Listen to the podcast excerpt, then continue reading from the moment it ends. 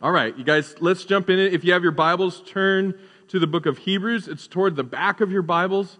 Um, it is in the, it's after the book of James, and uh, on my, in my Bible, it's on page, what page is it? I don't know. Where's my pages? There's no pages on here. Page numbers. Anyways, it's towards the back.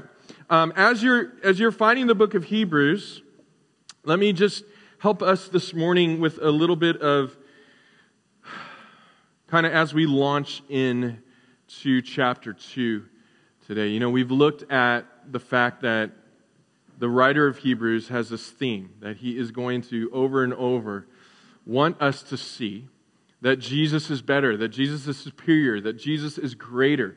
And so, what we've seen is that Jesus is better than the Old Testament prophets. It was good, it was great, uh, it was very helpful that God chose to speak to us through the prophets of old and to our forefathers of the faith. Um, but we also know that that was not, it was incomplete, so to speak. It wasn't the full picture of who God is. And so, Jesus, when he comes on the scene, he reveals to us the full magnitude, the width, the breadth, the depth of who is God, what is his will, what does he desire for our lives. Well, now we don't just look at the words of the old prophets, now we're able to see in the person of Christ the fullness of that. And so Jesus is better than the old prophets. And we also saw last week that Jesus is better than angels, isn't he? Even though as powerful as angels are, as mighty as angels are, as terrifying as they are, as strong and, and as much as they're able to uh, win wars on, you know, in, for the behalf of Israel, we see those over and over. They're able to bring a message and we're, they're able to bring hope in times where people were fearful that God was going to come through. Jesus is better than angels because no angel ever died on the cross for our sins, then was raised three days later, victorious over sin and death. No angel has ever been placed at the right hand of the Father. No angel has sat down with his uh, the enemies being a footstool for them. Only Jesus has done that. And so we're going to continue to look at this theme and this understanding of who Jesus is and how it should impact our lives. We, we saw that because Jesus is uh, the Word of God, He is God. John 1 1 says, In the beginning was the Word, the Word was with God, the Word was God. Uh, I think Colossians, Colossians chapter 1 also sees and helps us understand the picture of who Jesus is. Colossians 1 15, 16. He is the image, speaking of Jesus, the, uh, the invisible God, the firstborn of all creation. For by him all things were created, in heaven and in earth, visible, invisible, whether thrones, dominions, or rulers or authorities. All things were created through him and for him. See, even Scripture testifies of who Christ is. Now, if we here this morning are saying, Yes, I get it. The last two weeks, Kelly, you've helped us unpackage the book of Hebrews. You've helped us see the truth that Jesus is superior, that Jesus is greater, that there's nobody like Jesus in all of creation, in all of the universe, there's nothing better, no, no thing, no circumstance, no person who's greater than Jesus. My question to us this morning, to myself and to you, does that mean anything for you? Does that, if, if we come to an objective truth that this is who Jesus is, that he's greater and he's better, does it mean anything? Does it move the needle, so to speak, of maybe the application of how you live your life. Well, the writer of Hebrews suggests it should and it does. So let's join in there this morning, Hebrews chapter 2, and we're going to read just the first four verses this morning. And this is where we're going to pick up. It says this Therefore, everyone say, therefore. Okay, now let's just push pause. Now, we could probably this morning spend our whole sermon on just this word, but we're not going to. Um, but whenever you're going to see this word therefore a lot of times repeated in the book of Hebrews because what the writer is going to do is going to give us a truth and then he's going to stop and say because this is true this is how you live your life and this is the application and this is how you should do things and think of things in, in your life uh, according to the truth of who jesus is and so this is the first therefore now you've noticed in the first chapter the writer of Hebrews has not said, okay, you need to go do things. He has not said, in order to be a good Christian, in order to fully understand your faith, you have to do things. You've noticed that all he has done so far is just declared the truth of who Jesus is, hasn't he? He's just said, Jesus is better, Jesus is better here, this is the truth of who Jesus is, and he's done that for the whole first chapter. Now he gets to chapter 2 and he says, therefore. And this is where he's going to say, because of the truth of who Christ is, Therefore, there are some things that we have to do. If you want to put it in kind of grammatical way, it's there's indicatives and there's imperatives. If you know, if you know what an indicative means, it's like truths of a situation or a circumstance or you know something that we're looking at. Right here are the truths of who Christ is, and then imperatives are this is what is necessary for you to react to these truths, right? If I say 2 plus 2 equals. Okay, so some of you know that. 4. That's I think you should have learned that in maybe kindergarten, but if if I say two, if I take a quotient of 2 and I add it to another uh, numerical number of 2 and I put them together and I sum them up, I'm going to get the answer of 4 right? And so for the writer of Hebrew who's saying, here's two, and we're going to take the other two, and you cannot subjectively kind of say, well, I think it should be three. I mean, we do that today, don't we? I feel like three, so my therapist said it should be three. You know, no. What the writer of Hebrews is saying, two plus two equals four. No matter how you slice it, that's the answer, okay? So we see a therefore. He's saying, okay, because of the truth of who Christ is. Therefore, so let's keep reading. You ready? Therefore, we must pay much closer attention to what we've heard, lest we drift away from it. For since the message declared by angels proved to be reliable, and every transgression or disobedience received a just retribution, how shall we escape if we neglect such a great salvation?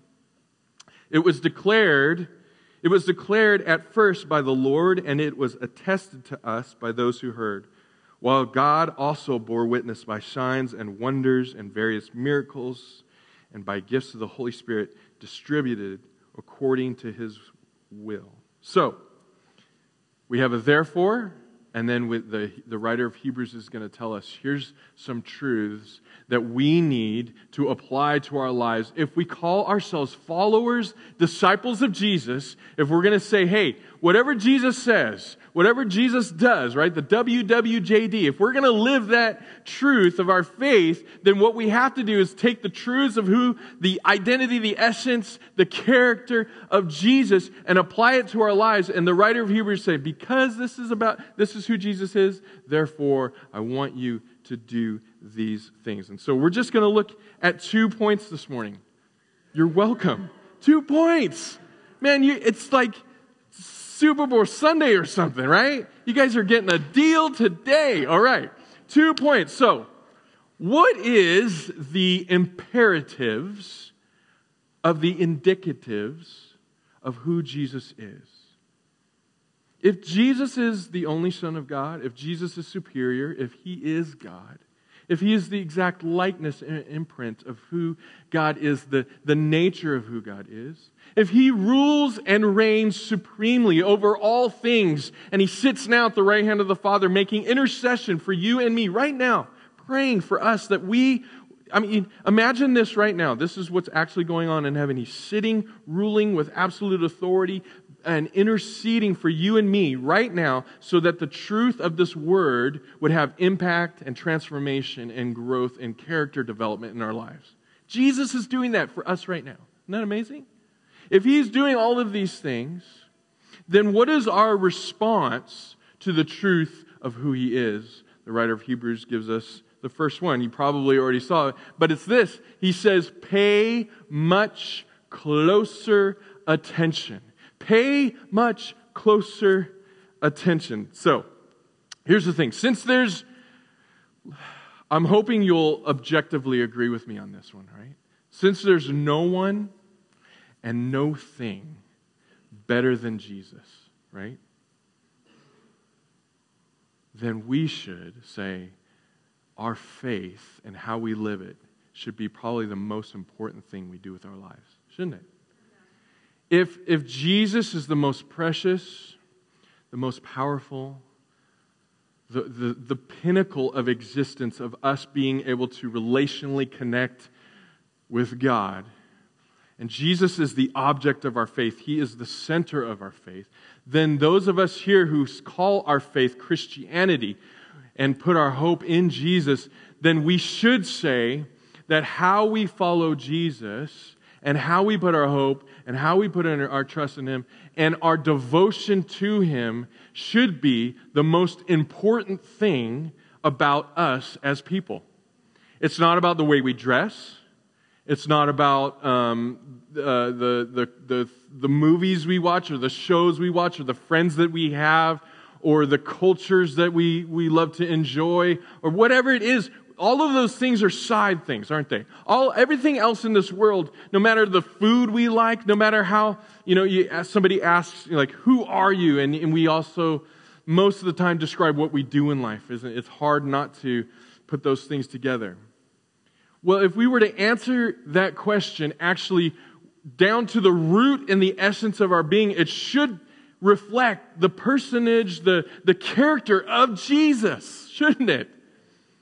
And so, what the writer of Hebrews is saying, you, we're all going to say, hey, chapter one, we all agree objectively that there's nothing better and bigger and better, greater and superior than Jesus. Then, if that's true, followers of Jesus, then live your life in such a way that reflects it by paying much closer attention to the message that was preached to you. Why? Why? Because we drift. We drift. Just like in a marriage. Marianne, I don't think our marriage, Marianne and I have a really good marriage. I think we have a strong marriage. Um, and our marriage, huh? Oh, no, I do think that. Did I say I don't think with it? The devil. I was just checking to see if she noticed. We have a good marriage. Why do we have a good marriage? Well, it's by God's grace, one. And two, it's by God's grace that He has caused us to want to work on our marriage, right? And, you know, sometimes people say, oh, marriage is hard work and all. it, it is hard work, but it's not hard work. I mean, it's easy to love my wife. She's just, I mean, she's beautiful, she's, she's loving, she's kind, all those things. But there's moments where I don't like her very much. Right? She does something, she says something, whatever, it doesn't gel with me. And vice versa. And it's probably more the other way me, her, she doesn't, you know, she has eh, deal with me. Um, but our marriage is good, but we've had to, uh, tomorrow will be 24 years. 24 years, tomorrow. We have had to work on our marriage. See, what, what does not happen in our marriage, we don't wake up in the morning and, and just everything just happens to work out with each other naturally. It doesn't. Uh, because I'm an individual, she's an individual, and we both have our individual desires, we have conflicts in our marriage. There's things I want to happen and things she wants to happen. And if we don't work those through those things, if we just kind of let sleeping dogs lie, so to speak, in our marriage, what we'll do is we'll wake up one day, we'll, our kids will be out of the house, and we'll be sitting in a restaurant looking at each other with nothing to say. We'll just be like eating our food and talking about our laundry list of things to do because we have nothing deeper or more meaningful.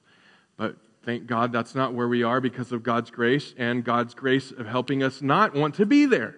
And so we work on it and we're constantly tweaking our marriage. We're constantly being like, we go on walks and we're like, how are we doing? How are you doing? How am I doing? Like, come on, tell me, how, uh, what do we need to work on? What do you need to work on? What do I need to work on? How can I love you more? How can I be a better husband? How can I be a better wife? And so we work on it. And so what the writer of Hebrews is saying, yes, you are a follower of Jesus. That's awesome. But as followers of Jesus, you knowing that there's nothing more important in this world than Jesus in this life and the next, then don't just let sleeping dogs lie in your followership of Jesus. You have to pay much closer attention to the message that you heard. Why, writer of Hebrews? Because I'll tell you why you will drift away. You will drift. I have a friend, Kevin Mish. He's one of the pastors at Southlands Brea. And uh, we've become good friends over the past four years. And he was telling me a story the other day of him and some friends. I think they were junior high age, 12, 13, 14. They got into a, a rowboat in Mexico. And they just rented out this little boat. And, you know, I don't know what junior hires do out in a boat. They do stupid stuff, you know, probably dropping stuff and watching it go down. And, you know, that's what junior hires do. And the guy who rented them the boat said, just be careful, stay inside the bay. Because if you get outside the bay, you'll be in trouble. You're, you're not, you can't handle it out there. You're in this little, you know, yo ho, yo ho kind of a thing. Well, what are they doing? They're out there, they're messing around, they're being junior hires. That's what junior hires do. They're not paying attention. And all of a sudden, they realize that they have drifted outside of the bay and they are out in deep ocean now. And they are starting to panic. They are starting to freak out. And so their little junior hire muscles are trying to row this thing. They're trying to row it, trying to get back, and they cannot get back in. What happens? Some big sh- ship out in the ocean had to rescue them in Mexico because they're just not paying attention. And that's really the language that the writer of Hebrews here is telling us. He says, Christians, don't go back to the things that were really just comfortable and get your eyes off of this thing as if sleeping dogs lie is a way to approach your faith. No, you need to stay on it. You need to pay much closer attention to the truth that you heard that brought your salvation because if you don't, you will drift. Just like Kevin Mish in Mexico, just like our marriage, if we don't work on it, we will drift. Uh, this is what John Piper has to say about this. He said, I don't know if, oh, look at that. It's working. Okay. The life of this world is not a lake, it's a river, and it's flowing downward to destruction. If you do not listen earnestly to Jesus, consider him daily and fix your eyes on him hourly, you will not stand still. You will go backward you will float away from Christ. Now, some of us might go, that's a little extreme, John Piper. If you know John Piper, you go, that's about par for the course, right? That's a little intense, John. I don't think so. I think it's absolutely true. You um, who's Jack Nicklaus, the golfer, the Golden Bear, if you like to watch golf? one of the greatest golf swings in all of, maybe Fred Couples has a better golf swing. All right, come on now, preach it. Some of you guys are like, what are you talking about? Jack Nicklaus, what he would do every single year when he was about to start the tour, he would get his golf coach and he would say, Now teach me this game of golf. Why does Jack Nicklaus have to have somebody come up and tell him and teach him the game of golf? I mean, he should be teaching every, you know, he would say, teach me this game of golf. And the guy would say, this is a club. And this is how you hold the club. This is a golf, okay? And you approach the ball like this, and you don't move your head. Your head's on a pin. And, you know, when you swing, it, one of the best golf swings, one of the best golfers ever. Why? Because he paid much closer attention. And my question to you is Are you drifting this morning? Now, the problem with that question is it's almost like a blind spot. What are your blind spots? I don't know. I didn't even know I had blind spots, right? But I think if you're a Christian, the gift of the Holy Spirit, the person of the Holy Spirit, will draw these things to attention. He'll draw your drifting. Some of us might be drifting. I mean, I'm preaching to the choir in a sense, you know, but your, your, your fellowship of the saints, your, your, your, your commitment to community, and not only on Sunday mornings, but maybe in community groups or just in natural life, connecting with Christians. Maybe you've drifted away from that. Maybe you've drifted away from your giving. Maybe you've drifted away from holiness. Maybe you've kind of just turned a blind eye and you're kind of like, well, everybody, it's not that bad. Everybody's doing it. It's the culture, it's kind of the thing to do. And I would say, no. The Holy Spirit would want to say to you this morning, don't drift away. Can a Christian even drift? Can a Christian even drift? I mean, some of us might say, no, Christian, if you're a Christian, you can't. And I would say, I think Christians can drift. But here's the beautiful thing if you're a Christian, you have the Holy Spirit living in you, and the Holy Spirit is committed to your growth, and the Holy Spirit is not going to let go. He's, not gonna, he's committed to holding on to you. It's, it's, it's God who saved you, and it's God who will keep you. And so the Holy Spirit will say, hey, hey, hey, hey, hey, hey, you're drifting. Hey, hey, hey, you're getting off course. Hey, hey, knock that off over here. You know that, right? You feel that conviction. And, and I would say if you don't even care, then you're probably not a Christian. If you just like, well, drifting, I mean, whatever, who cares about that? Then yeah, you're probably not a Christian. But if you're, you're feeling remorse, then yeah, you could drift as a Christian, but surrendering to the Holy Spirit is how we Say, Lord, I'm sorry. I come back. I repent. Will you remind me of the message that was preached to me when I first put my hope and faith in Christ? Will you, will you remind me of that joy that saved me? I was in this, this camp over here and you brought me into the camp. I was in darkness, now I'm in light. I was, I was wretched and I was destined for destruction in hell. And you, you, through your mercy, you brought me in here and you put me on solid ground.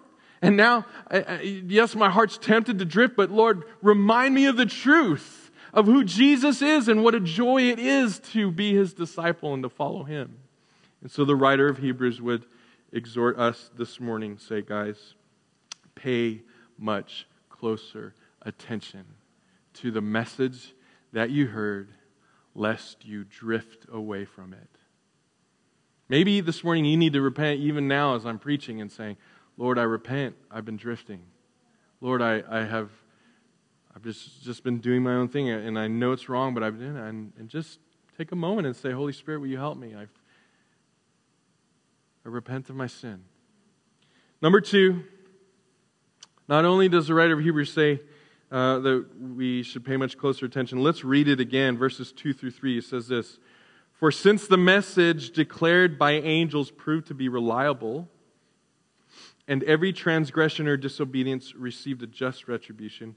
How shall we escape if we neglect such a great salvation? And so, what the writer of Hebrews here is warning us says, don't neglect such a great salvation. Don't neglect this thing. The, the writer, okay, so there's, there's some phrasing in here that could get a little like, what, what is he talking about? So I just want us to double click that a bit and have an understanding of this. Um, so the encouragement not to neglect the salvation, you see that he, he first says things like this. Um, the message was declared by angels and it was reliable and, and it brought condemnation if they broke it. What the writer of Hebrews is telling us here, he's saying there was an Old Testament law, right? The Old Covenant law. We, we know, we see this first in the book of Exodus, don't we, with Moses. Moses and the Israelites, they, they, um, God brings them out of Egypt to Mount Sinai, and on Mount Sinai, God delivers what's called the Ten Commandments. You remember it, Charlton Heston. Remember that those days? Okay, some of you guys don't know who that is. All right, never mind. Um, Prince of Egypt. What was the new movie?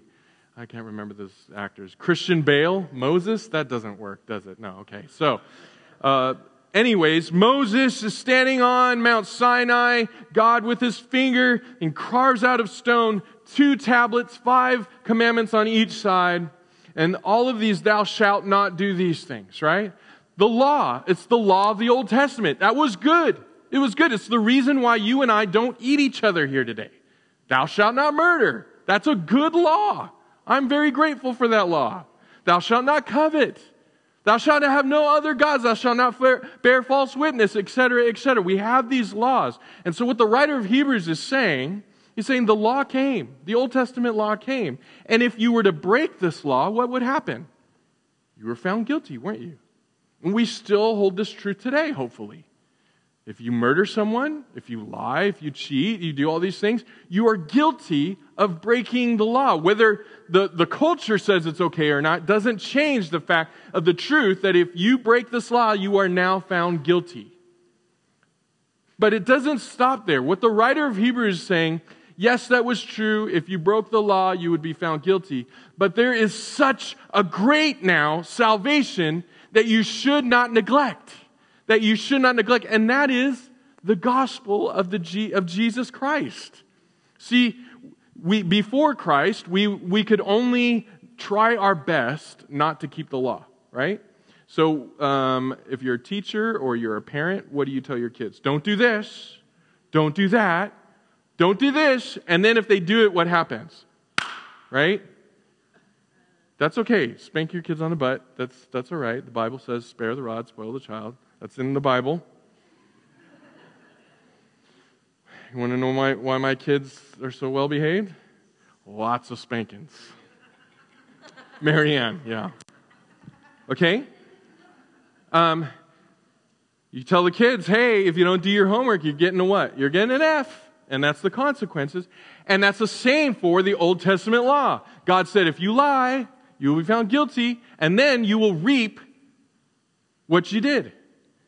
If you, if you lie and cheat and steal and murder, you will suffer the consequences of those things. Rightly so. Now, here is the other side of this. Now, under Christ, we have power through the resurrection of Jesus. There's such a great salvation that we no longer are just subject to the law. We have now been empowered to be able to keep the law. See, before you and I were just given a and said, don't do this, don't do this. Hey, hey, if you do this, you're bad. If you do this, you're bad. And all of us said, we're going to try really hard. We're going to do our best. And then what happens? You mess up. And then how do you feel? Terrible, don't you? But see, in Christ, we still mess up, don't we? But in Christ, now we receive grace and mercy, and more importantly, what Scripture calls imputed righteousness. What does that mean? It means I don't have righteousness in my own self to be able to please God perfectly because God demands perfection. So Jesus came and became perfection on my behalf and then he gave me spiritually his perfection. So when God the Father looks at me, he doesn't see my mess ups, he sees the perfection of Jesus. And when the writer of Hebrews says, don't neglect this great salvation, what he is saying is the old law couldn't save you. The new law, the new covenant will save you, can save you, and has saved you. Don't neglect that. Why do we keep living our lives somehow like there's no Jesus? Why do we keep going, well, God must be really mad at me today because I did, I broke one of the Ten Commandments. And the only way that God's going to be happy with me is if I somehow get on his good side. So I need to do all these good things and earn brownie points in heaven. And so if there was a scale, so to speak, man, it looks like the bad is outweighing the good. I need to like do some good to outweigh the bad. That's not great salvation. That's religion. And the writer of Hebrews saying, don't neglect what's been done for you. Don't neglect what you found impossible to do on your own, that someone in grace and mercy came and gave you freely, not because you were so worth it and worthy of it, but in spite of you and your sin, gave it freely to you.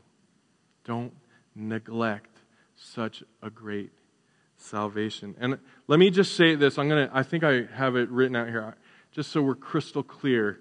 I tried to wordsmith this this week, um, so I just want to read it to you um, of, of what the writer of Hebrews is saying. He's saying, if through the old covenant law, there it is, God held us accountable and judged us for not keeping it, how much more will God hold us accountable and judge us for neglecting this new covenant? For it is only through this new covenant that we may now find salvation. Let me read that again. If through the old covenant law God held us accountable and judged us for not keeping it, how much more will God hold us accountable and judge us for neglecting this new covenant? For it is only through this new covenant that we may now find salvation. In other words, this is all we have now. Don't go back to the old. This is the only thing that saves. Stop trying to go back to the old. when you try to go back to the old, you're neglecting this great salvation. So we, we, we understand that this great salvation is the gospel of Jesus Christ. Now, can I get a little um, classroomy with us here this morning? Is that okay, just for a moment? And something that we say at Southlands is every single problem that we have, every single problem, every single problem that we have as followers of Jesus is either a lack of knowing and understanding the gospel, or it is a lack of applying the gospel. Okay? And some of us might go, mm, I don't know about that. Like, I can think of things that, how does the gospel. And I, I am absolutely convinced of this truth that every single problem that we have is a lack of either understanding or applying the gospel to our lives. And something that we are here at South Sea is we say we are a gospel centered church. We are centered on the gospel of Jesus Christ, this great salvation. So here's what I want us to do. We're getting a little classroom here for a moment, but I think it's going to be helpful because I want you to practically know how to live your lives through this view of a great salvation. It's not just something that we go, oh, that's cool. And then we go out the door and go, uh, why is that cool? No, there has to be a reality that we're able to walk physically and spiritually through this great salvation. So, what is the gospel of Jesus Christ? What is this great salvation? Well, there's four elements because all of us here this morning would, if I were to ask you what is the gospel, we would all say different things, wouldn't we? We would, there's no like pat answer for the gospel of Jesus Christ. But there is helpfully uh, in Scripture what we see is four kind of major elements of the gospel. And I think we have those for us here. So number one is we see that the gospel of Jesus Christ, number, number one is creation. Okay? So, what is that? In the beginning, right? God created what? The heavens and the earth. And we also see, so in this understanding of creation, God is holy, He is God, He's the creator, and who has He created? Us. How has He created us? In His image. That is very important when you understand the gospel. It's very important. And then number two is we see what happens the fall, right? Adam and Eve. It was really Eve, but we're just going to say it's Adam for some reason. I'm just kidding. I'm joking. Mankind decides to rebel against God. Sin enters the world, destruction, decay, disease, everything starts to break down.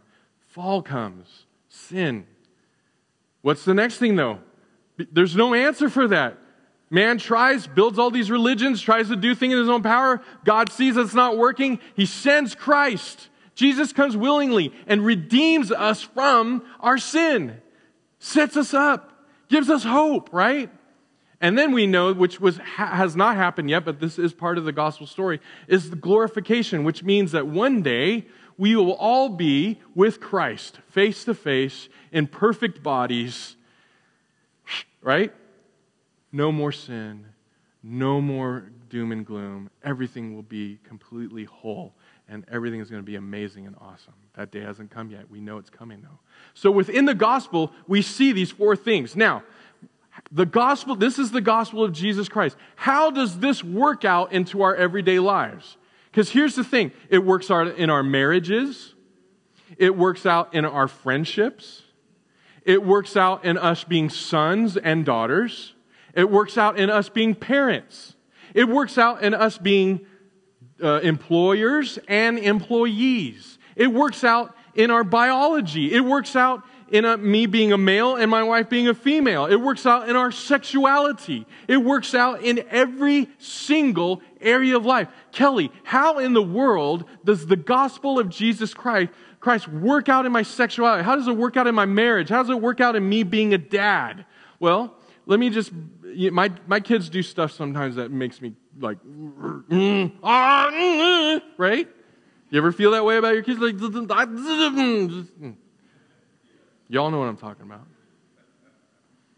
My temptation, and I don't do it perfectly all the time, my kids will go, yep, that's true, is to want to forget the gospel of Jesus Christ when I act, when my kids act out against me.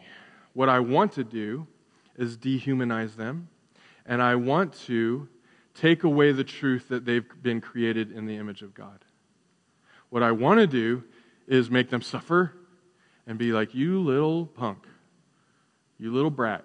Well, I'll show you who's boss, and I'm going to make your life terrible.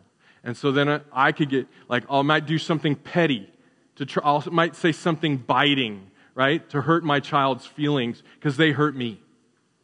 And in that moment, what I'm doing is I'm forgetting the gospel of Jesus Christ that a holy God created my child in his image. And therefore, because they've been created in his image, they have value.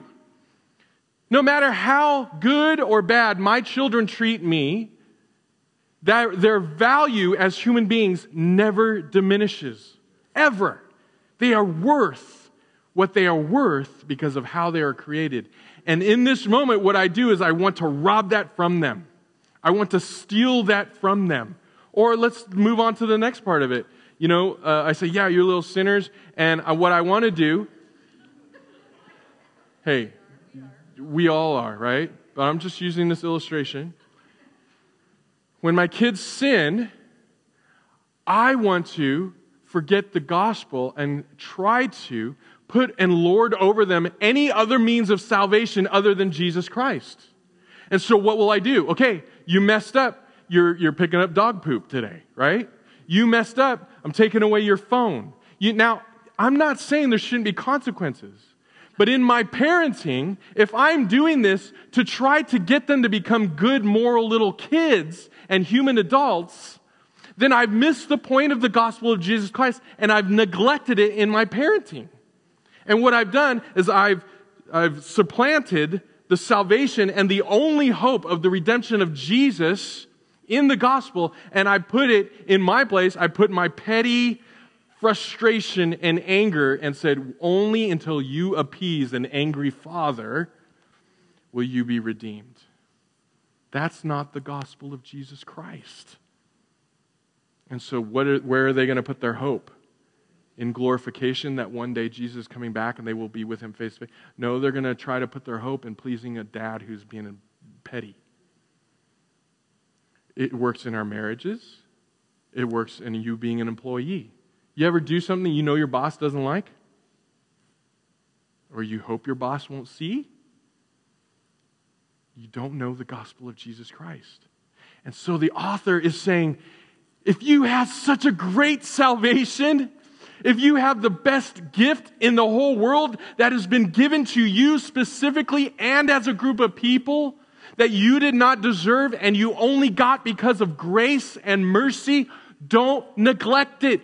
Don't neglect it. Don't go back to these old ways. Don't be petty and try to usurp the gospel of Jesus Christ. Live in this grace that has been given to you. Don't neglect the gospel of Jesus Christ. Oh my gosh, I got so much more notes. We're not going to get to them today. What are some evidences of us neglecting the gospel? I think one of the main things that the writer of Hebrews would warn us against is trying to earn our salvation. We all do it. If you've been a Christian for any amount of time, we all try to do it. You can walk out of these doors today, mess up you could sin against someone, hurt someone's feelings, or you did something, you broke one of the Ten Commandments, and immediately your mind goes to, I got to make it right. Immediately, what you do is, I got to get on God's good side. And that's a neglect of our salvation. See, what we need to immediately do is repent and say, Lord, you are my only hope. What we immediately need to do, Lord, I was wrong. Thank you for your forgiveness and I'm going to walk in that forgiveness. I'm not going to walk around like, well, you know, that was a really bad one. So I, probably need like maybe two days.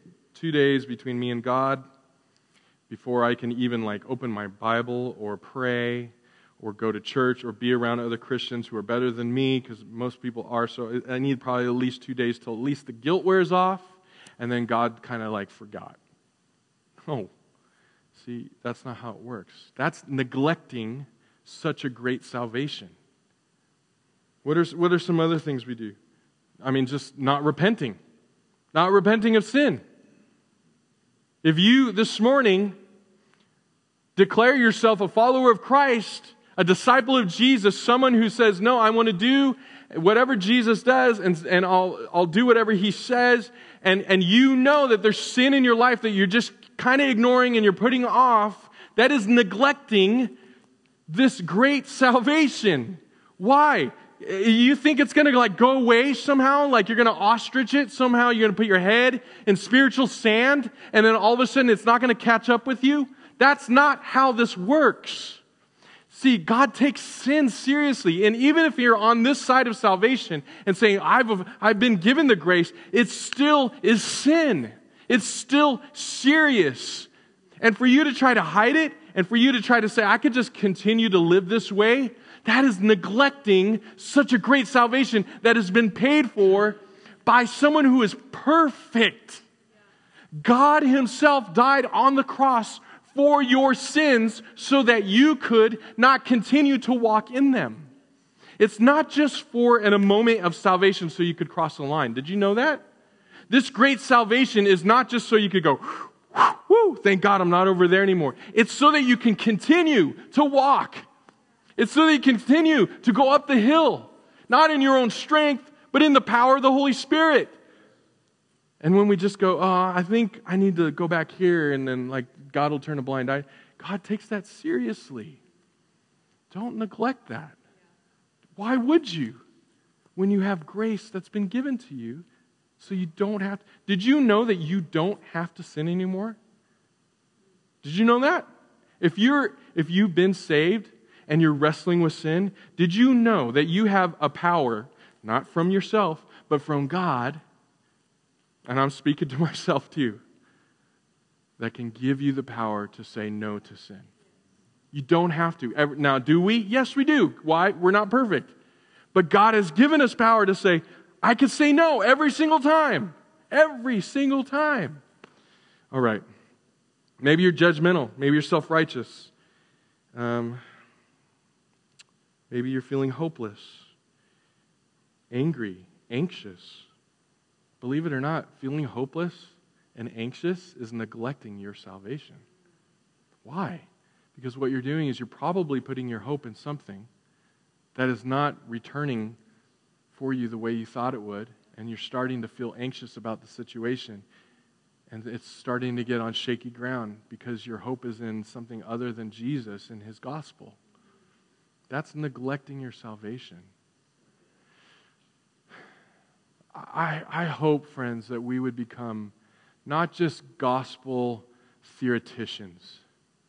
That we're like, okay, Kelly talks about the gospel and I get it. No, that we would be gospel practitioners. That we would be people who say, oh, the writer of Hebrews is telling me, don't drift, He's reminding me to pay closer attention, and he's saying, Don't neglect this salvation. Why? Because it wasn't just a moment in time where I crossed the line of faith. It is something that has been set aside for me, good works prepared for me by God, so that I could glorify Him and continue to do that at every day of my life. That is what has been set aside for you if you, if you call yourself a follower of Jesus, if you've been saved by God. And one last thing, and I know I'm over time and I'm probably rambling a little bit, but that's okay. Deal with it, all right? I just want to say this one thing. There's this floating idea in Christianity that God is the God of second chances, that He gives us second chances. That is not true.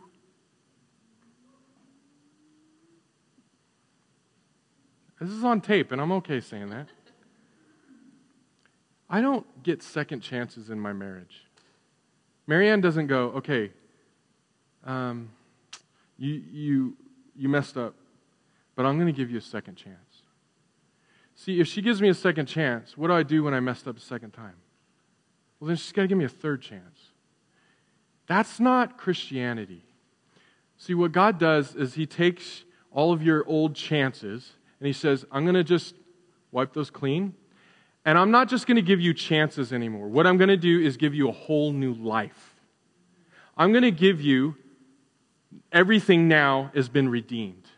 So I'm not going to give you a second chance and like wait for you to mess up. See, because second chances means, okay, don't mess up this time. That's not how relationship with God works. It works in a way that you say, I know I'm going to mess up, but in spite of me messing up, I know I have a grace that's been afforded to me to continue to walk in relationship with God. And if we somehow walk around and think that this great salvation is me trying to do my best on the second chance that I've been given, we misunderstand the gospel of Jesus Christ. It is not, it does not work that way. It is, I was once a sinner and had no hope because of my identity and my makeup. And I was brought out of this and I was now placed in a family, in a community, and in a spiritual life that has been not even like, I can't even go back to this anymore and I've been be- become a new creation. I am no longer that. I am this. So there's no more like, well, I went back here. God's like, no, you didn't go back there. I've created you a new creation. Stop thinking it's about you trying to like live up to the second chance. It doesn't work that way. And if, guys, that's not great salvation. Great salvation is it's been paid. Great salvation, it's been afforded for you. Great salvation is you now get to live a life of holiness, and it's a joy to do so because of your new identity. You don't even want to do that anymore. You don't even want to go back to this because you've been transformed from the inside out. And if you want to go back there, ask yourself, why? Have I not been changed? Lord, help us. I know I'm probably stepping on people's toes this morning. That's okay. I'm all right with stepping on some toes. And I'm not going to say everything perfectly, but I want us to really get what the writer of Hebrews is saying. Hey, don't just kind of do your thing. Take this seriously. Don't just like think, oh, whatever, I've been saved, I grew up in the church. Take it seriously. Rejoice in this joy that you've been given. Live life to the fullest. Why live religiously? Don't do it. Live in the freedom that's been given to you. All right. I love you guys. Amen. Let's stand this morning.